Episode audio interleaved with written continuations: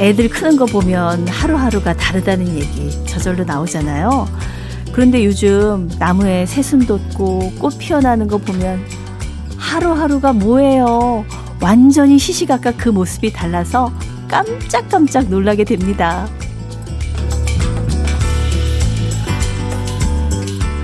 분명히 아침에 봤던 꽃망울이었는데 몇 시간 뒤에 지나가 보면 어느새 활짝 피어나 있고요. 불과 몇 시간 지났을 뿐인데 손톱만 했던 새순들이 쑥 올라와서 손가락 마디만큼 연두연두 하는 거 보면은 아 정말 얘들도 그동안 얼마나 이 순간을 기다렸을까 대견해집니다. 자신에게 딱 맞는 때를 기다렸다가 활짝 피어나는 꽃들처럼 우리도 우리에게 맞는 때를 잘 기다려 봐야겠다. 새삼스럽게 배우는 봄날의 아침. 토요일의 러브레터 임수민입니다. 4월 2일 토요일 러브레터 첫 곡은요. 우리 3389님께서 신청하신 노래 신중현과 엽전들의 미인이었습니다. 네. 아, 우리 미인을 꽃에다 비유하잖아요. 예. 한 번 보고 또 보고 자꾸 자꾸 보고 싶은. 아, 예. 모든 것은 다 때가 있다고 그러는데 그 간단하면서도 오묘한 진리를 요즘 꽃과 나무를 보면서 새삼 배우게 됩니다. 아, 진짜 불과 며칠 전까지만 해도 잠잠했었는데 요즘은요, 이렇게 뒤돌아서 보면 새싹이 나와 있고 또 잠깐 딴 생각하다가 돌아보면 따로 물도 안 줬는데 이게 쑥쑥 자라나는 모습에 감탄하게 되죠. 예. 요즘 별다른 감동과 감흥이 없다면 이렇게 작은 꽃 화분 하나라도 집안에 들여서 키워보면은요, 진짜, 진짜 제대로 된 감동에 가슴 설레는 기분을 느끼실 수가 있을 겁니다. 네. 오늘 토요일인데 특별한 계획 없으세요? 네, 없으시다면 주변에 뭐 화훼 농원 같은데 아니면은 뭐 옆집 사, 옆집 그 상가 꽃집이라도 찾아가셔서요. 이쁜 화분 하나 데리고 오시는 거 요거 요거 강추드립니다. 네. 안녕하세요. 러브레터 들은 지 얼마 안 된 새내기입니다. 하고 0807님께서 문자를 주셨습니다. 20년 넘게 맞벌이 하다가요. 얼마 전부터 집에서 쉬고 있어요. 사남매 중 큰아이가 알바를 시작했다면서 엄마, 앞으로는 일 그만하고 지금처럼 계속 쉬세요. 이러는데 기특하기도 하고 대견하기도 하고 요즘 저는 참 행복합니다. 매일 제가 좋아하는 빵도 사오고요. 떡볶이도 사오고요. 요즘 우리 딸 덕분에 사는 맛이 납니다. 덕분에 일 안 나가고 이렇게 쉬면서 라디오 들으면서 행복 만끽하고 있어요. 네. 환영합니다. 아, 대신에 뭐 빵하고 떡볶이 저도 너무 좋아하지만 요거 중간중간 좀 산책하시면서 네, 살찔까 봐. 네, 커피 선물로 보내 드리겠습니다. 주연미의 러브레터 함께하고 있는 저는요, 임수민입니다. 네, 대타로 지금 뛰고 있는데, 주연미 씨 빈자리를 잘 메꿔야 될 텐데, 여러분 많이 도와주세요. 신청곡 두 곡 준비했습니다. JJH 아이디 쓰시는 분께서요. 하성관의 빙빙빙 네, 청하셨고요. 그리고 이어서 6710님의 신청곡 장재남의 빈 의자. 네, 주연미의 러브레터. 우리 콩으로 주셨어요. 우리 3649님께서요. 우리 8살짜리 아들이 남편한테요. 아빠는 왜 엄마랑 결혼했어? 물어보니까 남편이 아빠 라섹 수술하기 전이라서 눈이 나빠서 그랬어. 아, 예. 옆에서는 웃음이 나는데. 농담도 심한 거 아닌가요? 예. 아, 그렇죠. 농담인 건 분명해요. 이건 농담이야. 100% 농담이야. 그지만은, 그치만 이게, 그, 약간의 그 뼈가 들어있는 것 같은 그런 게 여자들은 촉이 오거든요. 아, 진짜. 나이 드니 이런 농담도 서운해지네요. 너무해, 남편. 네. 너무했어, 진짜. 아, 이런 농담을 하는 게 아니죠, 진짜. 뭐. 부인이라고 뭐, 후회가 없겠어요? 그쵸? 그래도 다 그러려니 하고, 네. 내 운명이려니 하고 사는 건데, 예. 남편 방송 들으시면요. 야, 아들한테 다시 얘기하세요. 음.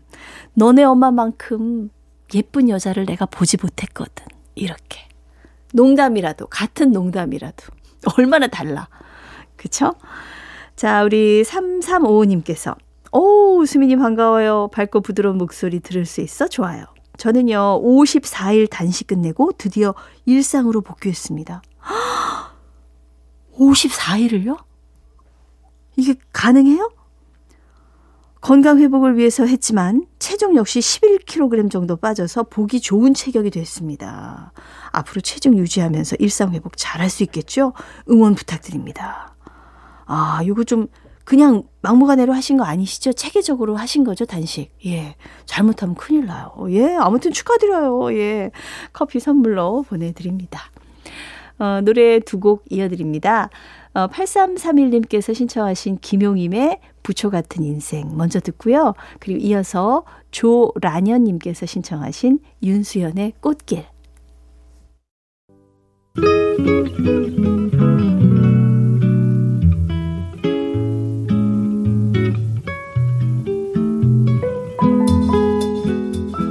마음에 스며드는 느낌 한 스푼.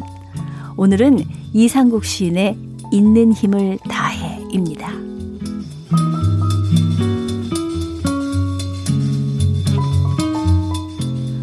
해가 지는데 외가리 한 마리 물속을 들여다보고 있다. 저녁 자시러 나온 것 같은데 그 우아한 목을 길게 빼고 아주 오래 숨을 죽였다가 가끔 있는 힘을 다해 물속에 머리를 처박는 걸 보면 사는 게 다 쉬운 일은 아닌 모양이다.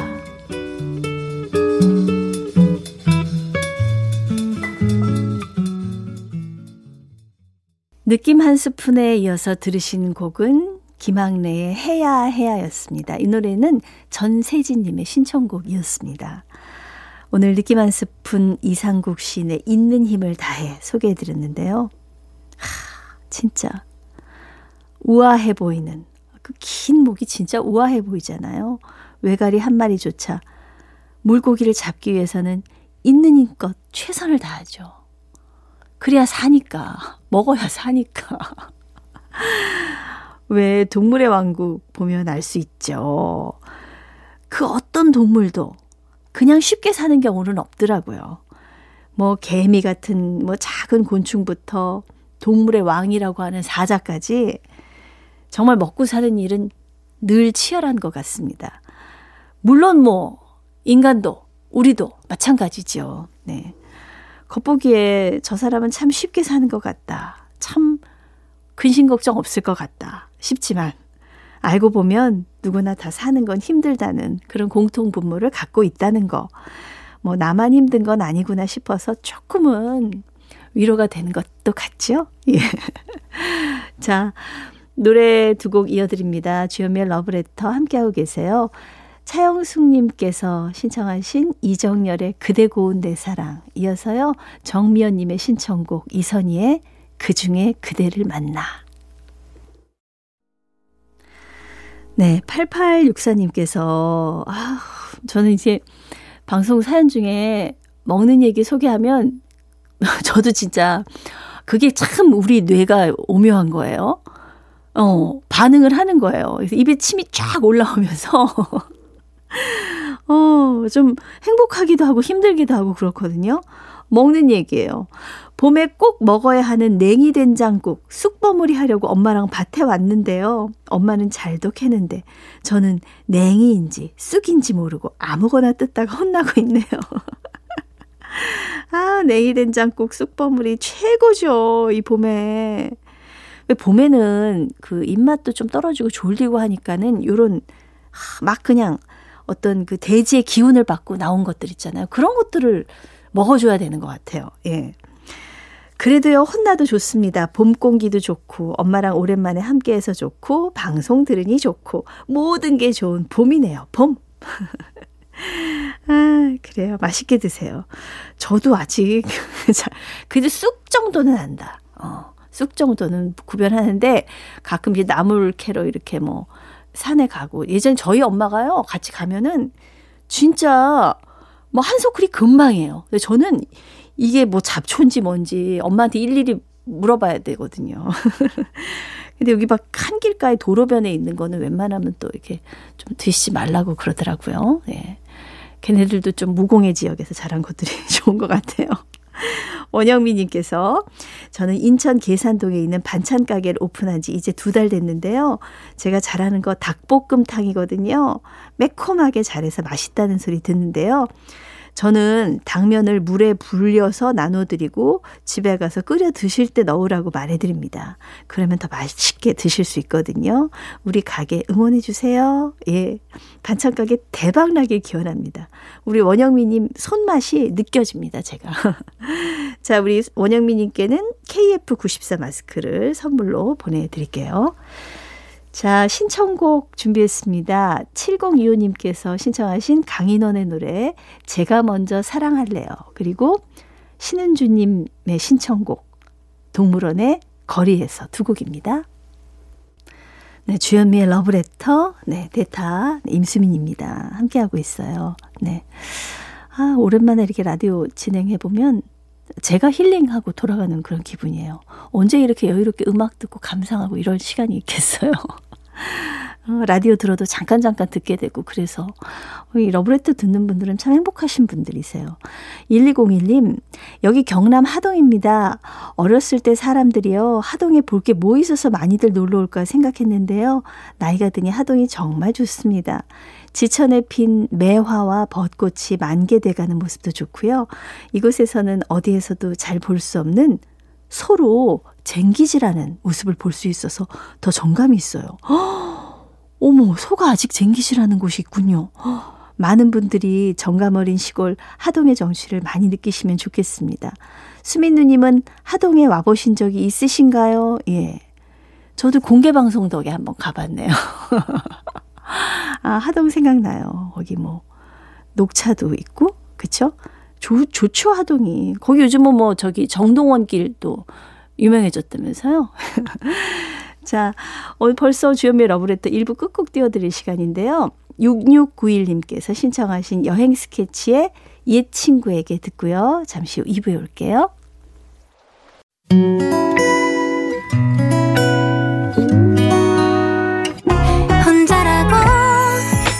느껴질 때할 일이 많아 숨이 벅찰 때숨 번 쉬고 아침 햇살을 바라다 봐요. 설레는 오늘을 즐겨봐요. 사랑해요. 내가 있잖아요.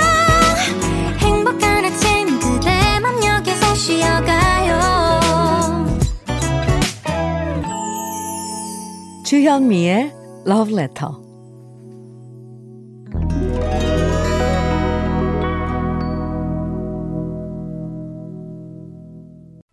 네, 신나게 몸 좀 푸셨어요? 네, 디오 씨와 춤을 DJ 디오 씨의 노래 첫 곡으로 2부 첫 곡으로 띄워드렸습니다. 1142님께서 신청하신 노래였습니다. 토요일 2부에는요. 우리들의 그리운 추억과 노래를 만나보는 시간 꺼내 들어요 함께 하는데 그 전에 잠깐 러브레터에서 드리는 네, 푸짐한 선물을 소개해 드릴게요. 어, 요거 조금 앞에 어려운 발음들이 있어서 긴장돼요. 네. 엑츠 38에서 바르는 보스웰리아, 그리고 전통차 전문기업 꽃샘식품에서 본비 더 진한 홍삼차, 겨울을 기다리는 어부김에서 지주식 곱창 조미김 세트, 욕실 문화를 선도하는 때르미오에서 때술술 때장갑과 비누, 피부의 에너지를 이너 시그널에서 안티 에이징 크림, 어르신 명품 지팡이 디디미에서 안전한 삼발 지팡이, 밥상 위의 보약, 또리에서 오리백숙 meal kit, 주식회사 홍진경에서 더 김치, 60년 전통 한일 스탠레스에서 cookware 3종 세트, 한독 화장품에서 여성용 화장품 세트, 원용덕 의성 흑마늘 영농조합법인에서 흑마늘 진액, 주식회사 한빛코리아에서 헤어 어게인 모발라 5종 세트, 판촉물 전문 그룹 기프코, 기프코에서 KF94 마스크, 명란계의 명품 김태환 명란젓에서 고급 명란젓, 건강한 기업 HM에서 장 건강식품 속 편한 하루, 동안 피부의 비밀 예담 윤빛에서 골드 스킨케어 세트, 우리 집물 깨끗하게 어스텐에서 수도 여과기를 드립니다. 광고 듣고 올게요.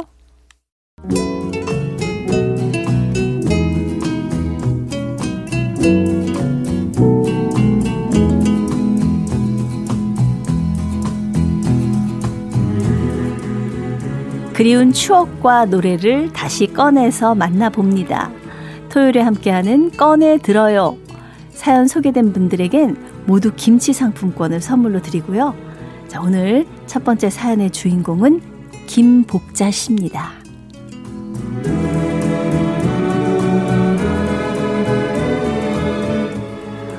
봄이 왔어요. 여기저기 어린 쑥들이 파릇파릇 돋아나고 있네요. 어린 쑥 뜯어서 도다리 쑥국과 쑥버무리 해 먹으면 참 맛있을 때지요. 문득 쑥쑥 자라는 쑥을 보니 결혼 전 시골에서 살 때 봄이 오면 보자기를 허리에 질끈 매고 쑥 뜯으러 다니던 그 시절이 생각납니다. 어떤 봄날은 엄마랑 함께 다녔고요. 또 어떤 봄날은 언니랑 함께. 또 어느 봄날은 동생들과 함께 뚝이나 들로 돌아다니면서 새파랗게 올라온 쑥도 뜯고 냉이도 캐고 달래도 캐면서 누가 누가 더 많이 뜨고 캐나를 내기 했었는데요. 지금 생각해보면 허리도 아프고 힘든 노동으로 보이겠지만 그때는 어찌나 그 모든 것들이 재미가 있었는지 하하호호 웃으며 온 동네를 돌아다녔죠. 물론 그렇게 봄볕 아래서 쑥과 냉이를 캐다 보면 얼굴은 금세 새까매지고 주근깨도 장난이 아니었는데요.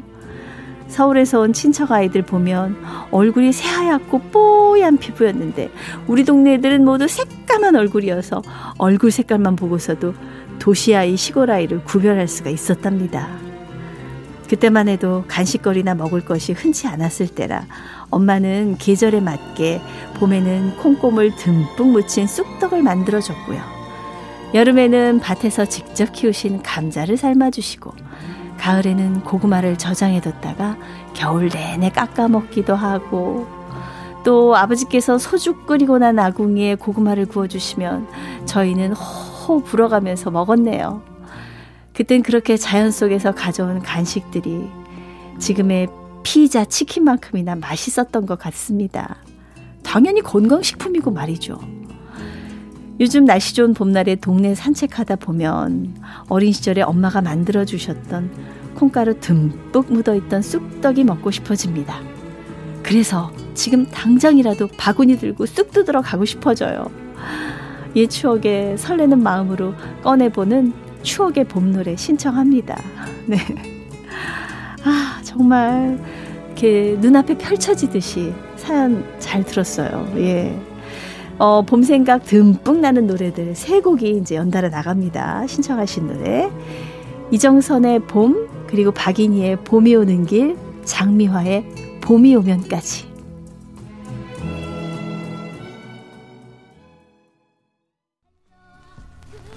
네. 김복자 씨 사연 보면서 저도 어릴 때 그 쑥도 들어갔던 기억이 엄마 따라서, 예. 새록새록 떠올랐습니다. 사실 그렇게 봄나물 뜯으러 가면 엄마 눈에는 그렇게 잘 보이는 봄나물이 왜 이렇게 내 눈에는 안 보이는 건지, 진짜. 어, 이게 쑥인지, 풀인지.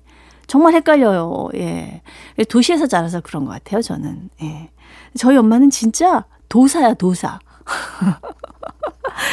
아, 저희 어머니 도사였는데. 아, 지금 이제는 이제 연세가 드셔갖고, 이제 허리 아파갖고, 이제 그런 거 못 캐러 다니시죠. 근데 재밌는 건요, 그, 우리 엄마들은 진짜 들판에서 쑥이나 산나물 발견하면은 지금도 그래요. 봄을 찾은 것 같아. 예. 그렇게 반가워하시고 좋아하시더라고요. 아, 아무튼, 그런 엄마의 정성이 있어서 엄마가 해주신 쑥국, 쑥떡, 이런 게 더 맛있었던 게 아닐까. 네, 이런 생각을 해봅니다. 어, 우리 사연 주신 김복자 씨께 선물 보내드리고요. 예. 정말 김복자 씨 덕에 봄의 한복판에 탁 내가 와 있는 느낌이 제대로 왔습니다. 자, 꺼내들어요 두 번째 주인공, 유정민 씨의 사연 만나볼게요.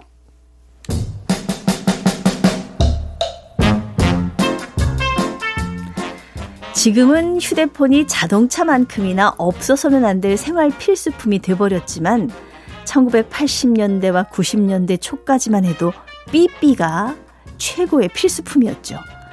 그 당시엔 삐삐만 있어도 친구들에게 한껏 부러움을 샀던 시절이었는데요. 예, 무선 호출기죠. 맞아, 맞아.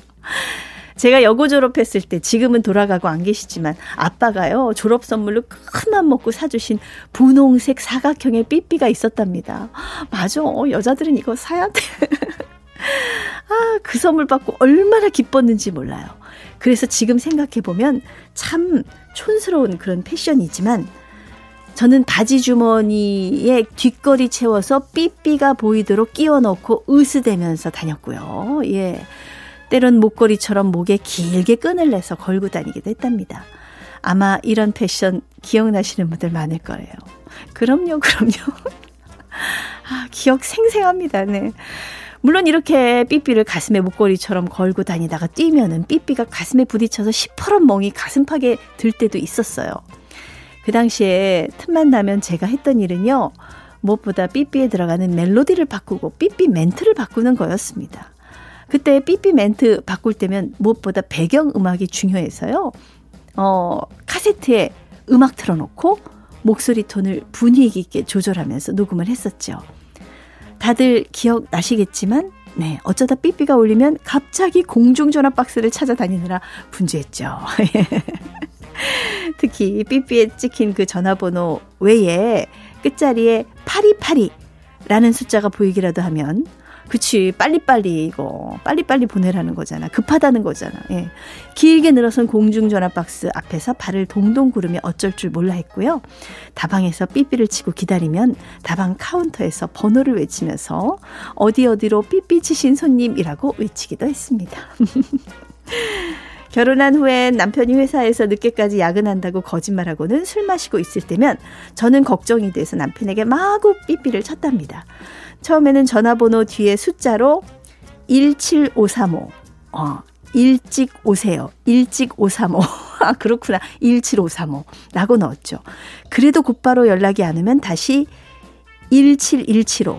아, 일찍 일찍 와. 아, 17175. 라고 넣어서 삐삐를 쳤는데요. 그럼에도 불구하고 남편한테 아무런 연락이 안 오면 완전 열받아서 급기야는 2848. 아, 이건 이판사판이다. 두고 보자. 아, 이렇게 숫자를 넣고 씩씩 됐습니다. 그리고요, 그렇게 2848을 치면 그제서 우리 남편은 마지못해 술이 알딸딸하게 취한 상태에서 전화를 걸어왔죠. 이판사판이라는 말에 쫄아서 말이죠. 요즘 젊은이나 학생들에게 삐삐 얘기를 하면 뭔 말인지 모르겠지만 7080 세대들은 다 아실 겁니다. 바로 엊그제 같은 추억인데 벌써 30여 년이 훨씬 지난 추억으로 아스라이 남아있다니 정말 세월이 빠르다는 생각을 해봅니다. 그때를 추억하며 듣고픈 노래 세곡 신청해 봅니다. 들려주실 거죠? 그럼요, 예. 그 당시 삐삐 모델이었던 공이로비의 너에게 들려주고 싶은 이야기, 그리고 H.O.T의 캔디, 김건모의 잘못된 만남. 아, 노래 들으면서도 한참 옛날 생각했어요, 진짜. 아, 유정민 씨 덕분에 정말 예전에 삐삐에 대한 추억들이 마구마구 떠올랐습니다. 아, 진짜. 이제 휴대전화에 너무 익숙해져가지고 이제 잊어버리고 있었는데, 그때는 진짜 이 삐삐에 그 무선 호출기에 녹음하는 거 진짜 신경 많이 썼죠. 평소에 듣지도 않는 음악을 배경으로 깔면서, 어, 괜히 수준 높아 보이려고. 최대한 이쁜 목소리로 인사말을 남겼고 또 이게 숫자만 찍힐 수가 있었잖아요. 뭐 문자 메시지가 안 되니까 그 숫자를 이용해서 메시지 전달하는 그런 방법들이 참 다양하게 나왔었어요. 진짜 사람들이 참 기발하더라고. 지금 생각해 보면 진짜 사람들이 머리가 좋아요. 추억의 삐삐 정말 허리에 하나씩 차고 다녔던 기억이 나는데 예 그게 벌써 수십 년 전 일이라니 참 놀랍기만 합니다. 네. 세월이 야속해. 아, 사연 보내주신 유정민 씨께 선물 보내드리고요. 아, 그럼 꺼내드려요. 세 번째 주인공, 조순구 씨 사연을 만나봅니다.